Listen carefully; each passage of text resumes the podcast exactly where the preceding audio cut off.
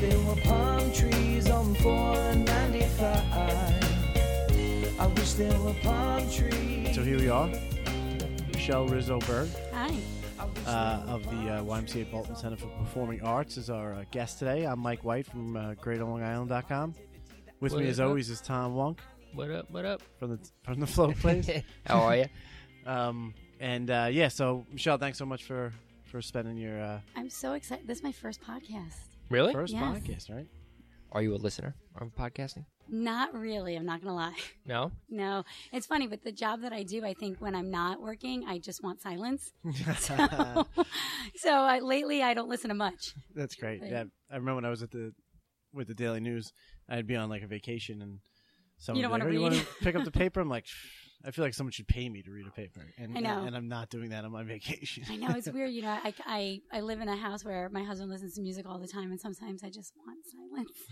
I, just, you- I don't want to hear anything.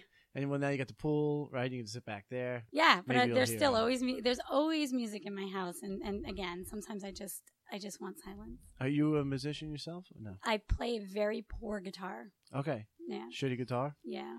Very not, good. not so good at it, but you know, you can get me to play some basic chords, and depending on how long I'm playing, it may sound better or worse. I'm not so sure. Gotcha. but uh, but you grew up around music, right? I did, I Yeah. did. Um, I didn't come from a musical family, but for some reason, when I was around ten or eleven, I just really got hit with the music bug. Mhm. And for you know, I grew up in in the '80s, so for me, it was hair metal and. I always joke around that it's like the worst music to want to love, but it was just so there was so much of it when I was a teenager, you know, when I was 11, 12, 13, you know, I saw Bon Poison fan? Jovi's Slippery When Wet um, album, and I saw the video for Living on a Prayer, and that just sort of did it for me. And my parents got me tickets to see Bon Jovi for my 11th birthday, I think. And I Mhm. remember going, and the lights went out, and I was with my oldest brother, who's about six years older than I am, and Oh, I so you didn't have turned to to go with your him, parents? and oh, my whole family went. Okay. Um, my mom actually camped out with my eldest brother at a video store to get the tickets and waited overnight. And we get these tickets, and and uh, I go, and the lights go out, and I turn to my brother, and I'm like, I'm gonna work at a place like this one day. And they were like, okay, I don't know what that means, but no problem. and that's what kind of started it. How Wow, cool. that's So awesome. Where did you see him? Uh, Nassau Coliseum. Okay. No, I'm sorry, that one was at the Garden. I Mhm. saw it at the Garden. It was August of I think 87, 86 and Keel Wow. opened up. And that really just sort of snowballed. And then right after that, you know, it was more hair metal shows. Know, my parents were so great. They really, you know, did so much to encourage my concert habit, I guess. You know, I guess you, your parents want to encourage going to school. Mine, mine encouraged going to concerts.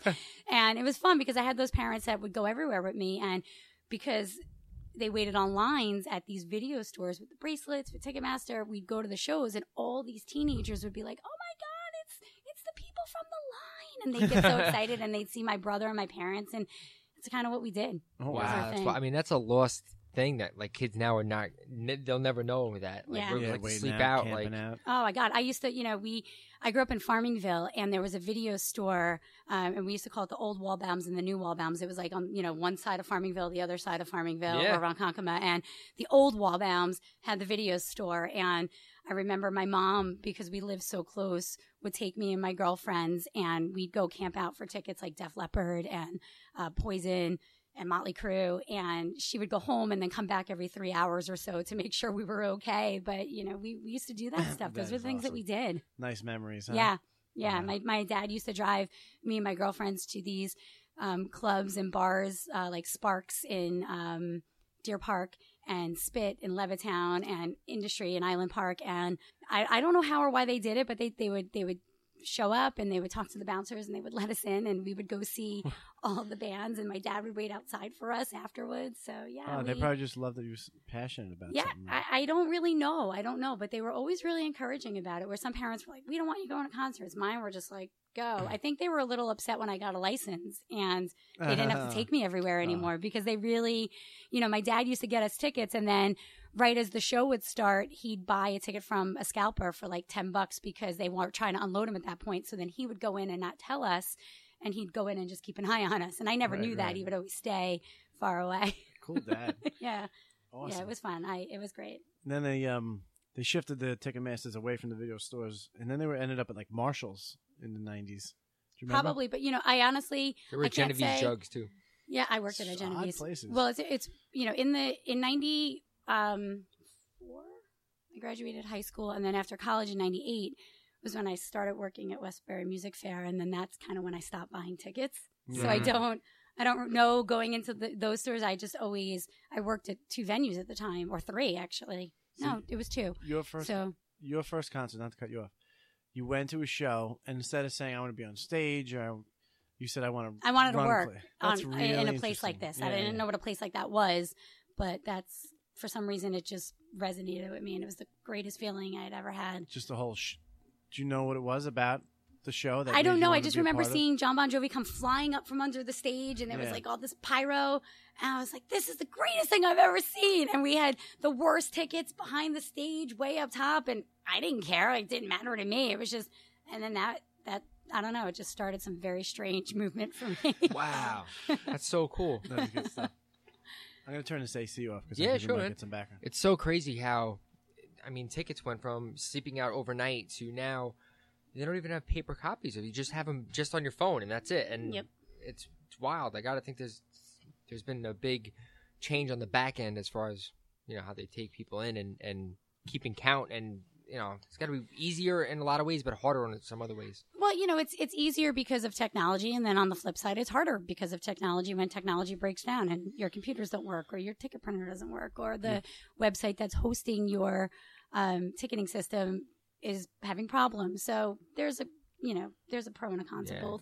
And you know, for us, we we don't utilize Ticketmaster. We have a, a company called Ovation Tix, which are great, uh, and we do the e-ticket. And a lot of our our guests, because they they're of an older generation, they come in and ask us for the actual ticket stub. So there's still that art of wanting The scrapbook. to yeah people want that collective little stub for some reason me I, i'm i'm all about the change I, I don't like things around so i'm i don't you know I, I i i have tons of ticket stubs i don't do anything with them i should but you know some people love it some people Yeah. i'm not a collector Right. which is another really weird thing about me because i have a job where i can collect so many great things i don't collect things right. Yeah, you know that may be why you know because you, it's at your fingertips. So. Yeah, it'd probably be hard to start now because you'd be like, "Oh man, I should have had this Yeah, and this and this by now," and I didn't. you if you wanted know, to. yeah, you'd you know, to- when I worked at uh, Westbury Music Fair and I worked at the amphitheater at Jones Beach, I, I collected a bunch of fun stuff. Like actually on my refrigerator, I have a uh, poison dressing room sign that was sort of like a laminate sign that was etched, and I'm not really sure how I acquired it. And I'm pretty sure they were probably looking for it after their show there, but I have it and it's on my fridge. So um, if Bret Michaels needs it back, by all means. But so there's some fun things that I did collect over the years. I um, I did a show. We did a show at, NSYNC at Jones Beach. They did four nights, and on their rider they wanted a PlayStation. And afterwards, nobody had anything to do with the PlayStation, so they gave it to me. Oh, nice. I don't have it anymore, but that was that was fun. Bret Michaels was just at Jones Beach like two weeks ago. You Yeah. could- you could have returned it. I could have here. Here's your dressing room sign that I've had for 12 years. And uh, and you saw Motley Crue. I've seen Motley Crue plenty of times. Yeah, that Yeah. that was actually the first album, the first tape I've ever bought was Motley Crue.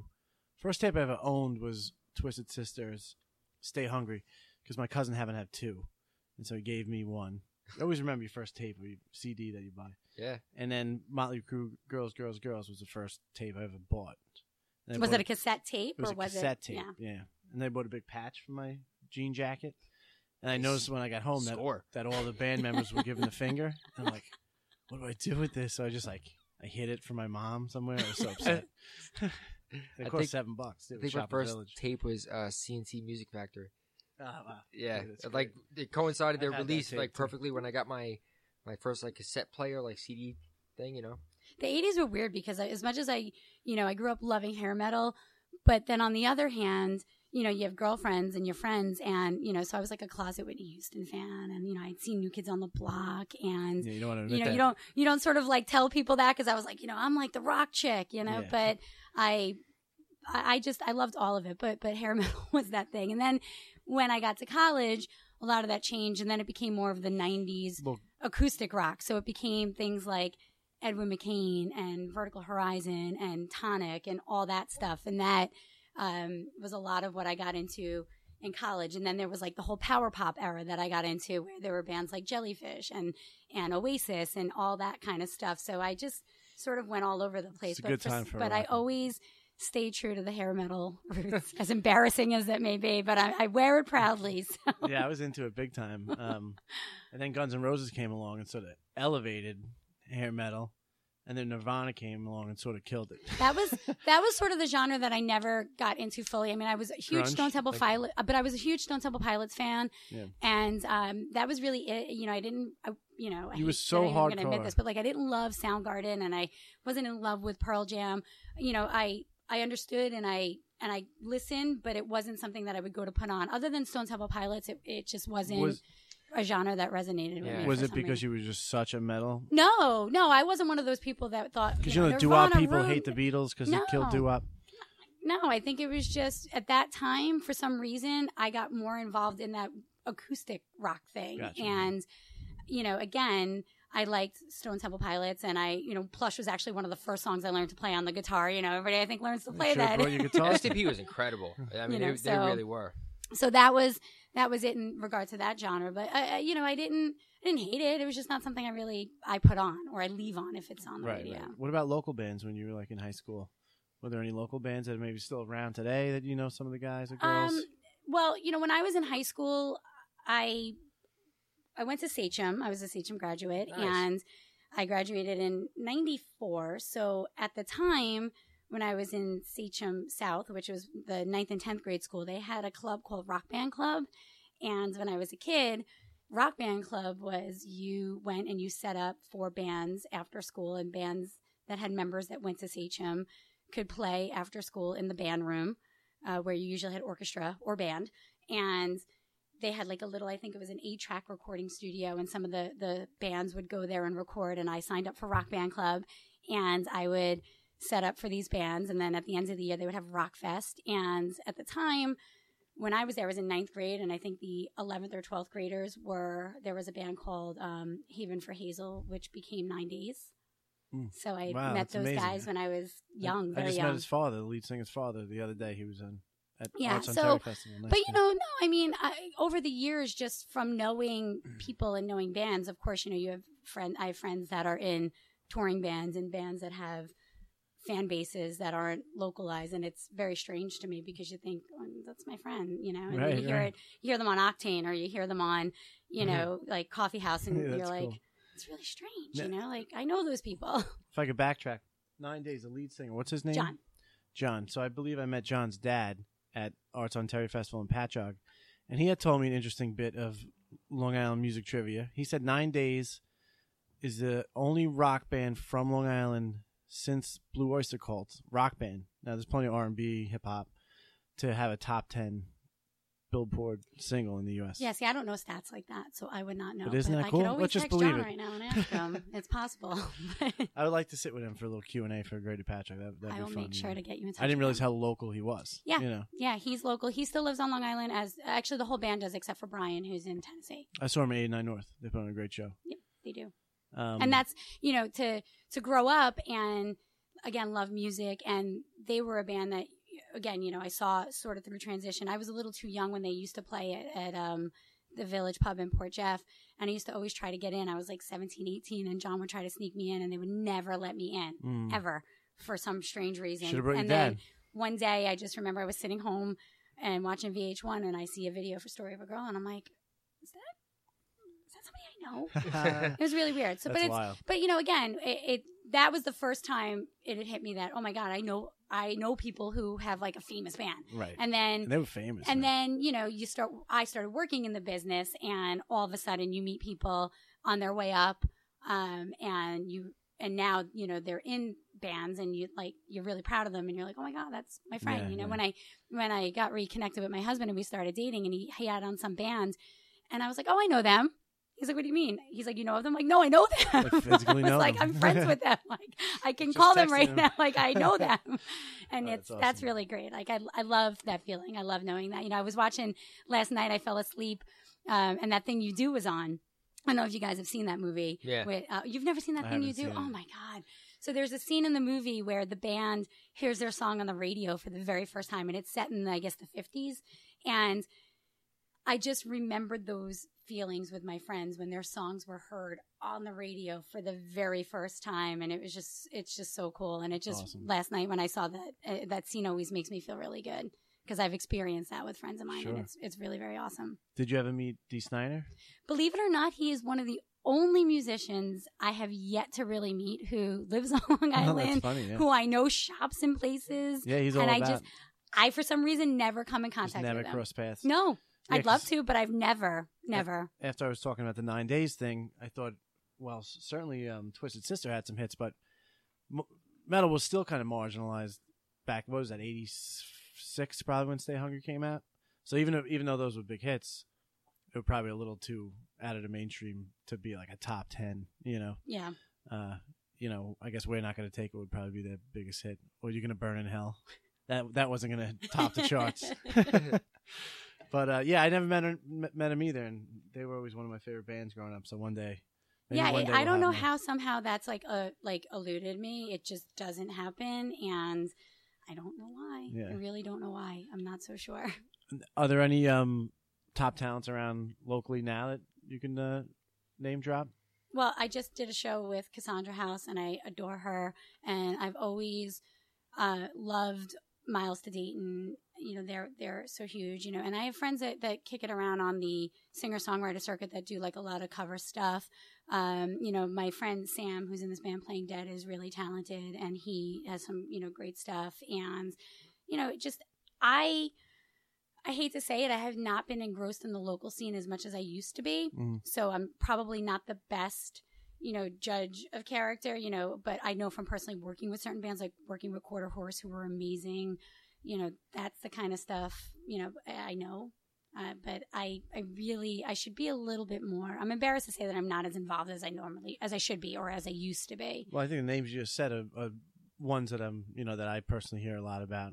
Yeah. Sounds like they're, uh, you know, I mean, you know, there's- you know, if you think about it, we just talked about musicians from Long Island who have had some sort of fame. There's so many, so many bands and so many artists have come out of Long Island, and we're still Mountain? creating. Yeah, I mean, I've worked, you know, I've worked with Leslie West, and Mm. you know, I, I we are we are we have so much talent on this island that I really. I don't even know how to see all of it. You know? right, right, right. Now the Boulton Center, I, I've heard from you know theater circuits that um, uh, you know, and people that not not so much in the industry, but people that like to go out to shows. And I had mentioned when when I was starting Greater Bayshore, uh, your name came up and said, hey, you, you got to speak to Michele over at the Boulton Center, and everyone just like she always books these these big acts, these no names, and Boulton Center. How many people does it fit? 260. 260 and i think there's some envy i think you you you you you know however you do it you bring in some great great names to that relatively small venue in It's the a lot of Bayshore. borrowing, and stealing. yeah it sounds like a, a lot no, I mean, I think, uh, you know, uh, we came around at a really, um, we came around, you know, I've been there for going on, I think my 14th year. The theater is about 15 years old. And we came around at the time where there weren't so many other rooms on Long Island. So we had a really nice opportunity to be able to, um, make a place for ourselves, Mm. you know, and we did not reinvent the wheel. You know, my programming was very similar to another room that was around at the time. And it just took a lot of working with each other, getting on the phone, uh, really trying to respect one another and what we all did. But it, it took a long time for agents to buy into what we were and what we were doing. You know, we were the smallest room on Long Island. I will say that my working at Westbury Music Fair for the five years that I did and the amphitheater, and then I spent two years at Nassau Coliseum that I think allowed me to develop relationships with not only agents at the time, but their assistants, who then in part, when I was like an assistant, became agents. Sure. So having those relationships when we were at the start of our careers, I think allowed me to um, really get people at that theater that would not have really, you know, taken a chance. Agents wouldn't have taken a chance had they not known who I was prior. trust access Yeah. all that stuff um, now a quick quick resume um, so you actually well you you said you saw Bon Jovi at the Garden but anyway it's very cool that you ended up at the Coliseum in some sort I did. I've seen Bon Jovi probably about 35 times. So at some point I've seen them at the Garden and, Um, and the Coliseum. So, uh, what, Jones was, Beach. what was your first venue position job out of uh, out of school or whenever you Uh, started in the well, industry? when I was younger, I was a kid working just with local bands and, and hanging out. But my first first job that I can say, like my first job was at um, Westbury Music Fair. I Okay. graduated college, and about five days after I graduated college, I started working at Westbury. Wow, excellent. Yes. And I was there. Um, I was their Right out of college. receptionist. I originally went and interviewed for a marketing assistant position, and I did not have a marketing degree. I actually didn't know squat about marketing. I interned at a few record labels. Actually, at the time when I did intern, I interned at a record label called Relativity Records. And at the time, it was actually switching over from hair metal to rap. Mhm. And on their label was like um, bands like Bone Thugs and Harmony and Eight Ball and MJG. Like those were all. I, I was assembling press kits for them. But at the time, like right before that, a few months prior, they had um, it was hair metal and it was like Shotgun Messiah and Steve Vai. And I remember the publicist gave me like all old stuff of all these bands. That, like they were like, we don't know what to do with this. I'm like, I'll take it which I didn't even know what to do with it. But um, that was really my only touch with marketing. I was assembling press kits. I wasn't writing anything. And then I, I was graduating college on an off season. I graduated in January, not June when most everybody graduates because I had started college a little bit. Um, I graduated high school six months early and then went, went right to college. And then when I graduated, I graduated in the, that again, like off sort of season. Mhm. So, um, I was like, I need a job. I don't know what to do. And and the woman at the career services uh, said, Well, you know, why don't you send your resume to Westbury Music Fair? They're looking for a marketing person. I'm like, I don't have a marketing degree. I have an audio degree, you know, and a business degree. For one, it seems most people in marketing do not have a marketing degree, and it seems that people who do have marketing degrees are doing every, everything but marketing. I mean, I had a I had a business degree with a concentration, or I guess minor, in audio recording. I wanted Ah. to make albums. I wanted to do live sound. That was what I went to school for. So, you know, here I'm like, I'm not. What do I know about marketing? But I needed a job, so I went on the interview. Right. So I go on this interview, and it was at the time when um, Westbury Music Fair was just purchased as a mom and pop company, just purchased to a bigger company uh, called Delsener Slater. And I remember I went in on the interview and, and I sat with the person interviewing me and they were like, you know, do you know anything about the company? And I said, oh, well, my ticket stubs say Delsener Slater and I know who they are and blah, blah, blah. Had a really great interview. Hmm. The next day I get a phone call because it really, it was in 98. So there really wasn't, e- people weren't emailing every day like we Right. do now. And the phone call was like, you know, thank you so much. Great interview. I'll be in touch. And I didn't hear back for almost like four days, maybe. And then I called and I got told, you know, you, you were great, but I really wanted somebody with a marketing degree. So we hired somebody else. I was like, uh-uh, okay. And then about two hours later, my, my phone rang in my bedroom, you know, no cell phones, you know, my phone rang and it goes to voicemail and I'm in my bedroom and I hear, hi, you know, this is so-and-so from Westbury Music Fair. And, um, I know you just left an interview and you didn't get hired, but I need an assistant. So the job is yours if you want it. And I'm like running to the phone and I pick it up. Was it the same person who you had spoken to earlier? or was No, no, it was somebody completely different in the in the building. And I pick up the phone and I said, "I'm here, I'm here." And they said, "You know, um, look, you don't even have to come in an interview. He loved you so much. The job is yours. You can start Monday. I need an assistant." And I'm like, I don't even know what that is. It was a secretary. He needed, you know, it was you. I answered phones, you know, because at the time no one really had individual voicemails. Everything went through switchboard this, or like not even yeah like a switchboard but everything went to a main number that i picked up and it was like you know westbury music fair oh you want to talk to this person hold please you know so i Mhm. became you know i thought that was actually i laughed because i was like i just went to four years of college to be a secretary you know i was i was so mad I was so annoyed It's by foot in it the door. yeah Mhm. but I realized once I got there that with any position, it's what you make of it. I mean, I was so excited. I was 22 years old. I had just graduated college and I was like, woohoo, you know, like, and I'm at Westbury Music Fair, you know, like I saw, that was, I was like, I saw New Kids on the Block at Westbury Music Fair, you know, I can't believe that I'm, you know, um, I can't believe I'm doing this. So it was, it was really very, very cool. And that position really, again, was the kind of position that really helped me because I answered the phone. I knew everything that went on there. You know, like Mhm. you're the gatekeeper. They got to be nice to you to get to people they want. Mhm. And you find out a lot about things and you find out a lot about people. You know, I worked there at the time where, you know, guys like Kevin James and Ray Romano were starting their careers and they would play there and they would call like every day. Hey, what are my counts? Hey, are my, you know, like Debbie Gibson would play and like, sh- you know, they'd come in and be like, you know, showing their families. Like I, I remember I gave Kevin, um, uh, what's his name? Uh, James? James a tour because he came in. He's like, I'm playing here. I, I got to show. I got to show my friends. Or, okay, like letting them in. But yeah, I worked there at the time where all that stuff was. That's what was happening there, and it was and it was so great. And and it was just it was probably the best job I had ever had. You know, like it was really family. It was I ta- I learned so much from the person I worked with, and and it was just a great it was a great learning experience. And then when I was there, an opportunity came up where Jones Beach at the time, when sponsorships started getting big, they had an opportunity where Levi's sponsored some sort of second stage in front of the bathrooms in front of Gate G. And it was a stage for upcoming artists, local and or touring. And the first year, they had nobody. They had this guy that was from like the Carolinas booking. He didn't know how to book it, so I was like, "Oh, all my friends are in bands. Like, let me book it." So they let me book it. Oh wow. I Wow. don't get paid to book it, but they let me book yeah. it. And I remember asking my boss, I was like, so is it okay if I go do this at Jones Beach? Because they were now owned by the same company. And I was like, you know, I could work here till like three and then go over to Jones Beach. And he's like, yeah, yeah, no big deal. So I would book that stage. And the first year was a lot of my friends that were in uh, local area bands, like bands like Fuzz Bubble and bands like Liquid Logic. Like Oh man, they these- probably were so excited. Yeah, you know you what know- Michele did, bro? We are in. yeah, yeah. And they played in front of a bathroom, you know, in front of Gate G, 45 minutes before, you know, like when doors open, you know, but it was, but it was awesome. And the second year that I did it, that's when agents started to catch on that these stages were at all these amphitheaters. Mhm. So what they started doing was they started building their acts into the deals with the headliners.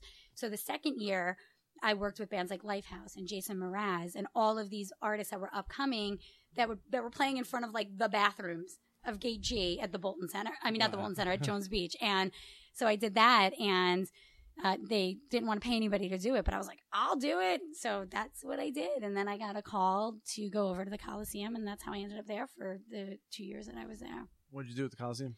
I worked with their general manager, and he um, really was responsible for bringing in and brokering all the deals with the Live Nations and the AEGs or the Clear Channels or whatever it was at the time.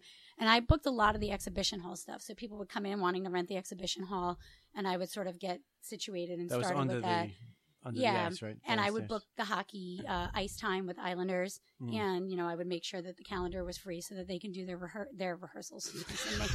thinking in band terms, like you know their their skate time, and Yeah. then you know their their time on the ice and their home games, and made sure you know because they were contracted for X amount of Saturdays per year, and Sure. you know like there were blackout dates. So I used to do all of that stuff at the Coliseum, Awesome. Yeah, and then I ended up at the Boulton Center. So how'd that happen? Um, left the Coliseum and then was kind of kicking around for a couple months. Not, I was waiting tables at my friend's restaurant. He gave me a job. He was nice. Where were you living at the time? I Still- was living in home? Levittown. I had an Mhm. apartment in Levittown and kind of was like, I don't know. I was considering a move to Reno because all my friends were moving to Reno. So I was like, I'll go to Reno and I could book tons of, you know, like I could book casinos. I was like, I had like all these like visions of all these great things I could do because I wasn't stuck. You know, I didn't have a husband. I didn't have a boyfriend. I didn't have kids. I was like, I'm going to go to Reno. so I thought about that for a while. And then I had a friend who knew about the Boulton Center. They were very, very early on and did some singer songwriter stuff like uh, Richie Havens and John Hammond. And that's how my friend had knew. And I had actually, um, in another life of mine, acted in plays and I acted in a play across the street from there. So I kind of knew what it was. And I was using her office at the time to fax resumes, not email, again, not email, faxing. So she had my resume in her computer and out of nowhere on a whim, didn't even tell me, sent my resume, no cover letter, nothing, to the Boulton Center. wow, I get a phone call cool friend. and I'm like, what, it, you know, they call me. I'm like, I didn't know what it was. And I was just like, oh, oh. oh they're like, we got your resume. I'm like, my resume. So I call my friend. I'm like, so that place in Bayshore you told me about, I- they just called me, you know? And that's kind of how that started. I went on, Wow. they didn't have a position. That was my position. There was, um, the theater is owned and operated by the YMCA. So they have, um, the YMCA has, has a board and a board of managers and they, they have what's called volunteers. And those are people in the community that, that, you know, volunteer their time that want to do good. And so there was somebody on the board that was volunteering and was booking the room. And they thought, you know, maybe we should have somebody doing this for us so that our volunteers not doing it, you know, because they have other things they need to do. And I went on, I think, seven interviews over four months. Wow. And Wow. they, because they were creating the position for me, they didn't have a position. And they created that position, and I was the program director. They had um, their center director, or the person that was the director of the building, was just somebody at the Y who oversaw the Y and the theater. But I was responsible for all the programming, and then at some point took over all of the staffing, and then now, 14 years later, the center director of the facility. Gotcha. Yeah. That's amazing. Were there any big coups at the beginning that you booked some big uh, names that first couple of years? You know, I, I wish I could remember, Yeah. um, but I do remember at the time, you know, I came from the world where people went to concerts every single night of the week. It didn't matter if it was a Thursday, if it was a Sunday. Yeah. Uh, when I started working there, it was really like a Friday, Saturday. And I remember booking a Thursday night and everybody was panicky about it. They're like, people don't, why don't they, what do you mean? And I was like, but I just saw an act two weekends ago on a Thursday. And, people, And- guess what? People were there. And I booked a show and it sold out on a Thursday. And I thought, okay, this is going to be okay. Like we're going to make this work, you know? Awesome. So yeah. it, um, it was pretty awesome. and yeah. it's been such a treasure for downtown Bayshore. Oh my God. I, that I will say I, I never feel like I'm going to work. I, I have the best job. You know, I have the best staff, I have the best job. And I've worked with people who have really, in some way or another, have shaped the genre of music or have been instrumental in certain movements, you know, to work with some some of these artists that, you know, I mean again, working with Richie Havens, the first person to ever step foot on a Woodstock stage, to hear the stories that he would tell me when we'd be upstairs at the end of the night after Yeah. the meet and greets were amazing. You know, it was that stuff you you can't can't make it up.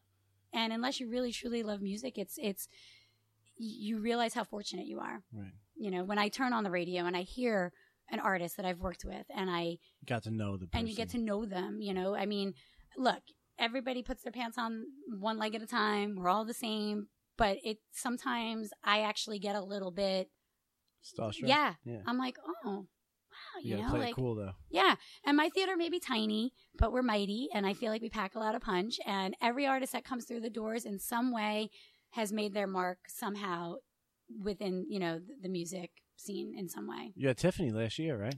I think it was last year or two, Two years ago. Yeah. Not gonna lie, I got a That- little, That's a I got a little idol. excited about that. You know, Yeah. I mean, again, a kid growing up loving hair metal, I still, you know, I loved secretly the Tiffany's and the Debbie Yeah. Gibsons and all that stuff. I wasn't even secret about it. yeah, you know, I I got to work with a lot of people who I had a real, you know, who I really respect and love as musicians and as as just loving their music. You know, I mean, when I first booked Edwin McCain, I was so excited because I was such a fan, and I'm Yeah. still such a fan. You know, and same thing, you know, with with Richard Marx. You know, I was always such a huge fan of Richard Marx, and uh, one of my best girlfriends from college who had passed away. That was our thing when I worked at Westbury. We would always see Richard Marx. So when I first got the opportunity to work with him, it was just it was a lot for me, you know, and it's still a lot for me. Um, all you know, all of it. You know, I get I get I try not to get excited in front of them, but I'm secretly like, ah, I'm dying Mike, if you- If you had to get starstruck, you know, if there was somebody who's going to get you starstruck, I should say. Hey, you got Uh, anybody yeah. offhand you can think of? Probably like screen legends like Pacino and De Niro or something like that. Uh, but you know, I never, I never met famous people like in my life. I always thought like if I did, I'd be really cool.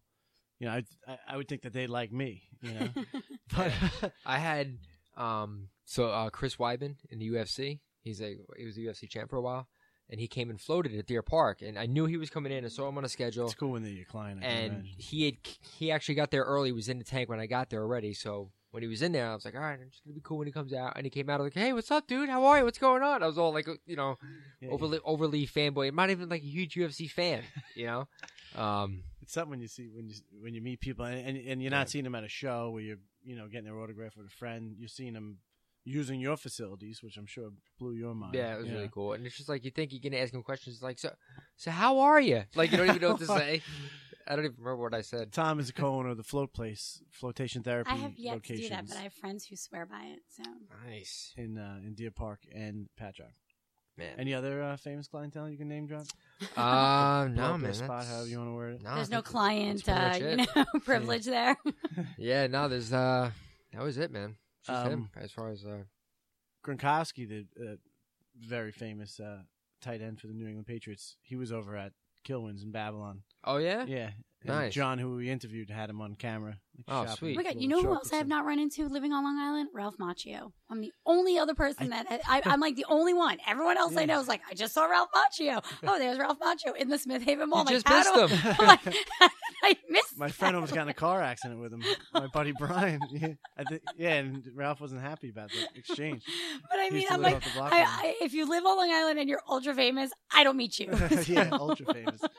Um, yeah, he's uh, yeah, he's he's around a lot, and, and I know he goes to the Stony Brook Film Festival a lot of years, and he shows up there. And Well, I'll never run into him. he so. used to go. He used to go to my my buddy used to work in Blockbuster up in the Miller Place area, and Macchio would go in, and Dee Snider would go in, and it's a Oh. Mick sto- Foley was the other one I never ran into either. My mother used to work at Costco in Lake Grove, and she would always see Dee Snider. She would always see Mick Foley, and I'm So like, funny, I don't right? see any of them. I haven't. I never see anybody, but actually, Dee Snider's son played. Oh, Jesse, My, I used to. Um, I, I've seen his band a couple. His Oh, band played a couple of times at a place that I had booked.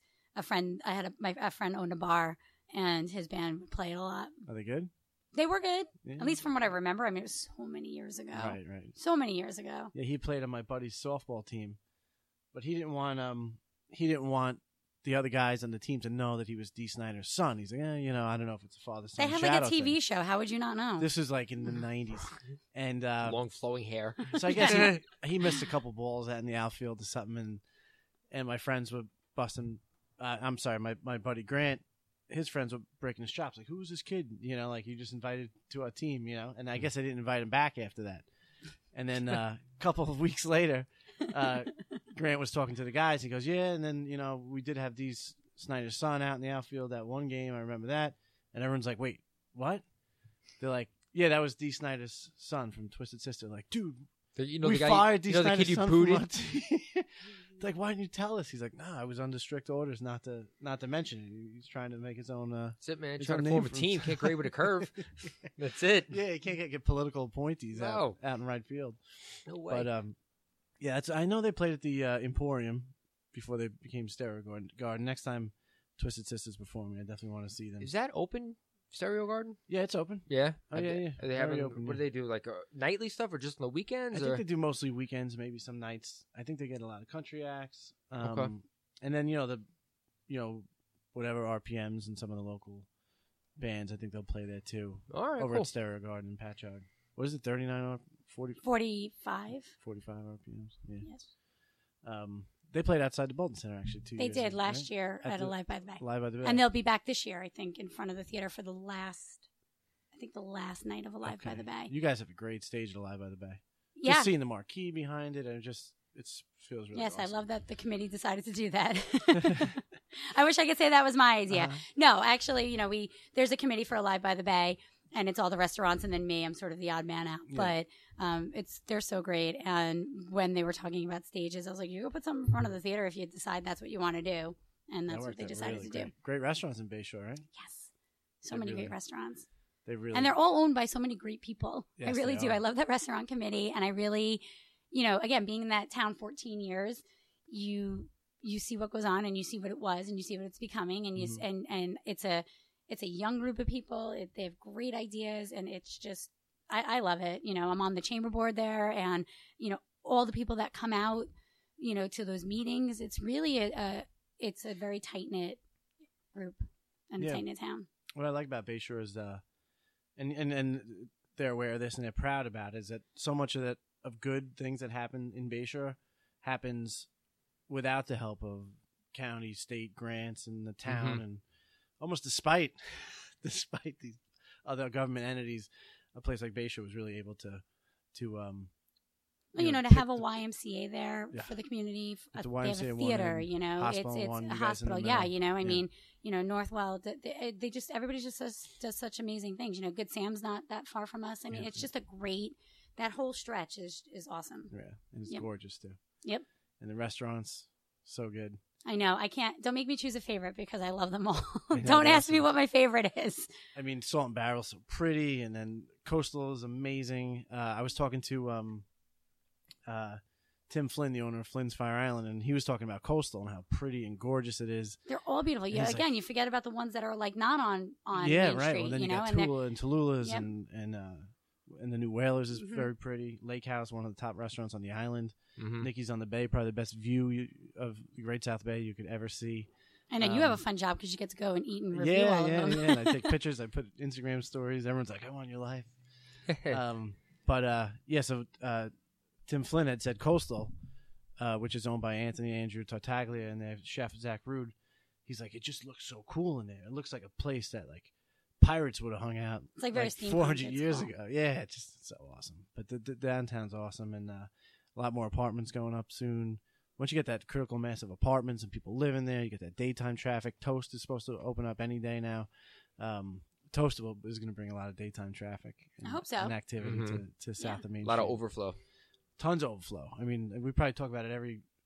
Toast has such an overflow that David from David Shoe Emporium said like his sales were up 16% over the year before Toast opened. Because Wow. people are just like killing time as they wait two hours for their waffles. Go buy a pair of shoes, and- whatever. Yeah, and then they go shoe shopping. Or they'll go to Kilwins. That's you know? fantastic. Yeah, you know, to- Toast does a lot, you know, and then just packed every day. You go in there on a Tuesday or Monday. I'm sure I sound like a broken record for people who have written, listened to these other. Yeah, but once they go there, they're like, "Oh, I understand why he talks about it so much." yeah, it's goddamn yeah. delicious. Um, and yeah, well, that sugar. I, I don't really eat sugar for breakfast. I'm more of like a bacon and eggs type of guy. Mhm, mhm. But I think that's really what crushes it for him. All those like drippy waffles and. you Yeah, they're pretty, uh, pretty photogenic meals that they serve Yeah, out there. People just want to take pictures of them. free marketing. If your stuff could look good on Instagram, yeah. anyone with a phone is your marketer. There's this place in Connecticut, right by my girlfriend's old condo, that it's just like an ice cream place. Like this, the cheapest ice cream thing is like eighteen dollars, but it's like a plate and it's got this and mountains, and it looks absurd when you put it on there.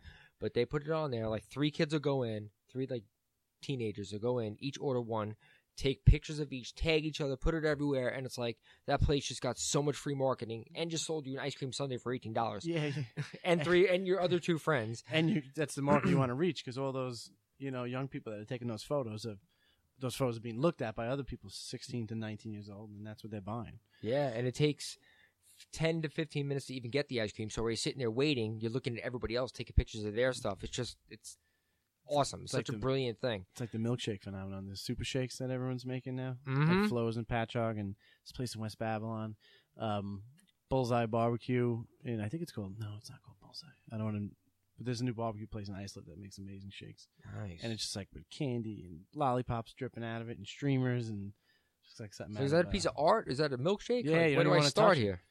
My daughter's four. I don't think she would. I think her head would just explode. She asked for ice cream every forty minutes on the hour.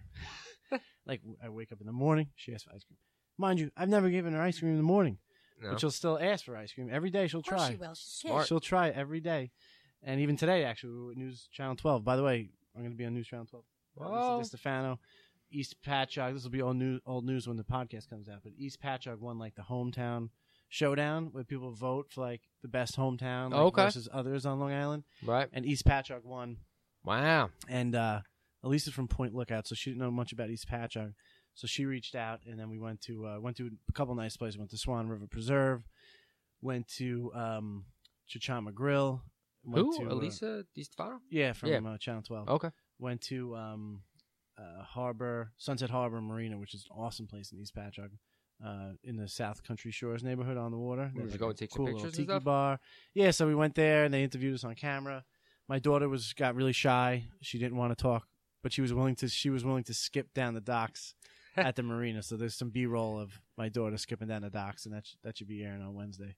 Oh, That's boy. what- That's cute. Yeah, yeah. So it was a it was a fun day at work, doing the TV stuff, I and feel out like here every day for you is a fun day at work. it is. I mean, here we are at a podcast. I, I kind of have like having a, I, I live like an alternative lifestyle. You look like an adult college student. yeah, exactly. Someone's ripping on me the other day. I'm like, yeah, I got work tomorrow, and they're like, what? I'm like, well, yeah, I got work. Like, have to go eat a that what- hamburger is that at a new you- place opening up. is that what I gotta go float later and then maybe go to a concert. like, is that what you call when you do? Work? The podcast is about to start. Hey Tom, grab me a beer. yeah, yeah, yeah, exactly. Oh man, no, it's it's great though, and we get to meet so many interesting people. Yeah, man. Absolutely. That's definitely one of the things uh that's great about the podcast and about floating too. The people that come in and float, like the conversations I have with them after the floats. Pretty What made pretty you guys decide to bring a pot, make a, you know, create a podcast? Um, Mike came in to the float place to float and to kind of do a little piece on us, and him and I just hit it off really well. And I'm like, dude, you know, start doing a podcast and just talk to people and just see where it goes. And Yeah, we're here. yeah. And I was, I was, I typically am on board with anything Yeah, DFA, and uh yeah. So when you said that, I'm like, yeah, let's make it happen. Especially because you had the experience.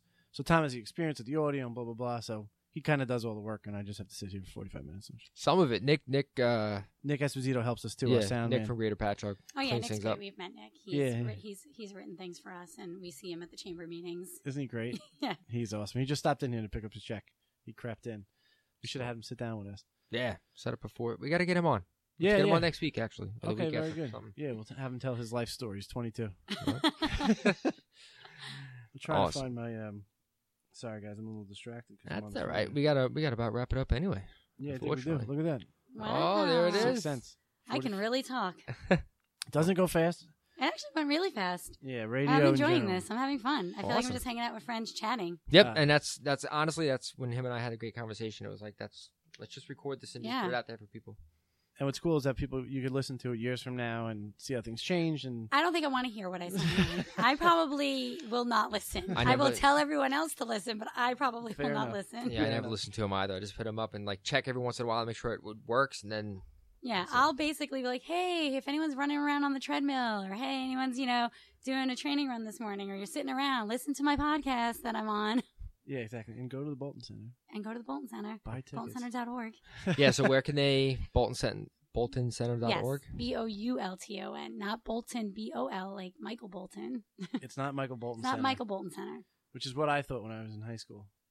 I thought it was Michael Bolton Center. I'm like, what's he No. just play every day? I almost made a Michael Bolton joke when I got the text about who was coming in. Yeah, it's I didn't. not to. Yeah. I got a little bit busy, but I would Yeah, have. there's a U there, so it's B O U L T O N, Yeah. center.org. and it, it's got a great history. It's too late to get into it now, but the Boulton Center has a great history too. Um, you mean what it was? Well, what it became. We're going to talk about that? What it became.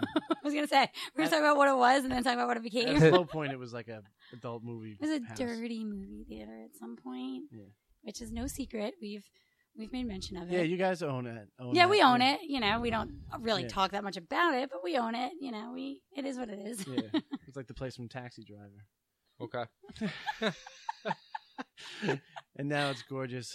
and then it was a then it was a place called the Holly Rock where um, hair metal bands played like Warrant. So my husband saw Warrant there, Yeah. and I saw I don't remember what I saw there, but I had I saw a, a couple of things there when it was the Holly Rock. Yeah, that was what two and a half years. I don't know how long it was the It Holly wasn't Rock that to be long, honest. right? Yeah. I don't know.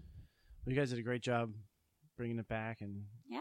keeping it going. And Thanks. I hope we can a- keep doing it. Such an awesome thing for down. you know, we're just going to keep doing what we're doing and figure out fun new ways to do things and keep doing the things that make sense that we love doing.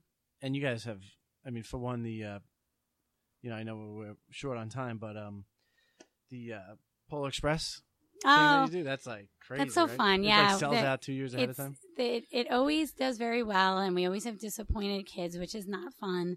But then in the end, it always all works out and everybody's happy. But we do this great screening of Polar Express and we give the tickets away for free. So it's it's all completely free. We do giveaways for the kids at the end. But what people don't know, and I'm going to give the big fancy secret away here, is um, when our screen, our movie screen comes down in the middle of the stage. So we have this 20 foot screen and there's room behind it. So we set up a little Santa living room with, you know, a little like a fireplace and chair and, and a Christmas tree and presents. And at the end of the movie, when all the kids are ringing the bell, um, you know, because they want to believe in Santa, which I've yet to see the movie in its entirety, but I know that at the end they ring Yeah. bells and then um, the kids, if they've never been to the Polar Express before at the theater, the screen comes up and Santa's behind it, and they're like, "Oh my god!" like they lose their mind and they're like, "Oh my god!" and they're screaming and they're ringing the bells, and then they line up, and then they get to meet Santa. And and the last two years we've had Mrs. Claus as well, Oh, nice. which is pretty awesome. So we get Santa Santa, and Mrs. Claus. Is the ultimate celebrity if you're a six Yeah. or seven year old. Yeah. Mhm. well, the new thing we're doing now. He's there, doing Bon now. Jovi. I would get Well, starstruck. We're doing also we're doing these really fun things, and maybe you should bring your daughter. We're doing the princess movies, sing-alongs. So they're not sing-alongs in the true sense where the words are on the screen, but we show the movie, and then we have the princesses live singing the songs on stage with the kids in the audience, and then Wow. at the end. They get to meet the princess or the prince, or so we just did the Little Mermaid. So Ariel was there with her prince, and um, the chef and Ursula, uh, all in costume. And, and each time their song came on, they would come out and we'd spotlight them and they'd sing.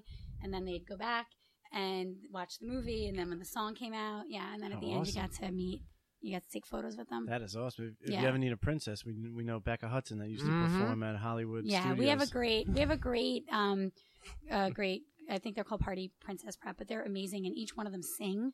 Which is amazing and great, and, and, and it's just it's so cute. They're so fun. All the little Wow. kids come dressed up as like prince or princesses. It's adorable. something for everybody Yep. over there. Yeah. Fantastic. Well, thank you so much. Thank you. For your Yeah, yeah, thanks for coming on. I, I, was- I a couldn't believe you guys asked me. I was like, what do Oh, they want to talk forget to me for? You were the first on our list. You're just always so busy. oh, yes. So busy. No, I'm excited to have done this. Thank you so much. I really loved it. Absolutely. Come back anytime. Okay. Sure. Just tell me. Mm-hmm. We'll do it by the pool next time. That sounds good. Bye. Take care, guys. Bye. This is the strongest that I've ever felt before. In my current state and in these days of war, we must grow together or the end is near. Thicken up your skin and loosen up your fears. I've been waiting, waiting, reading through my limitations, choosing to move.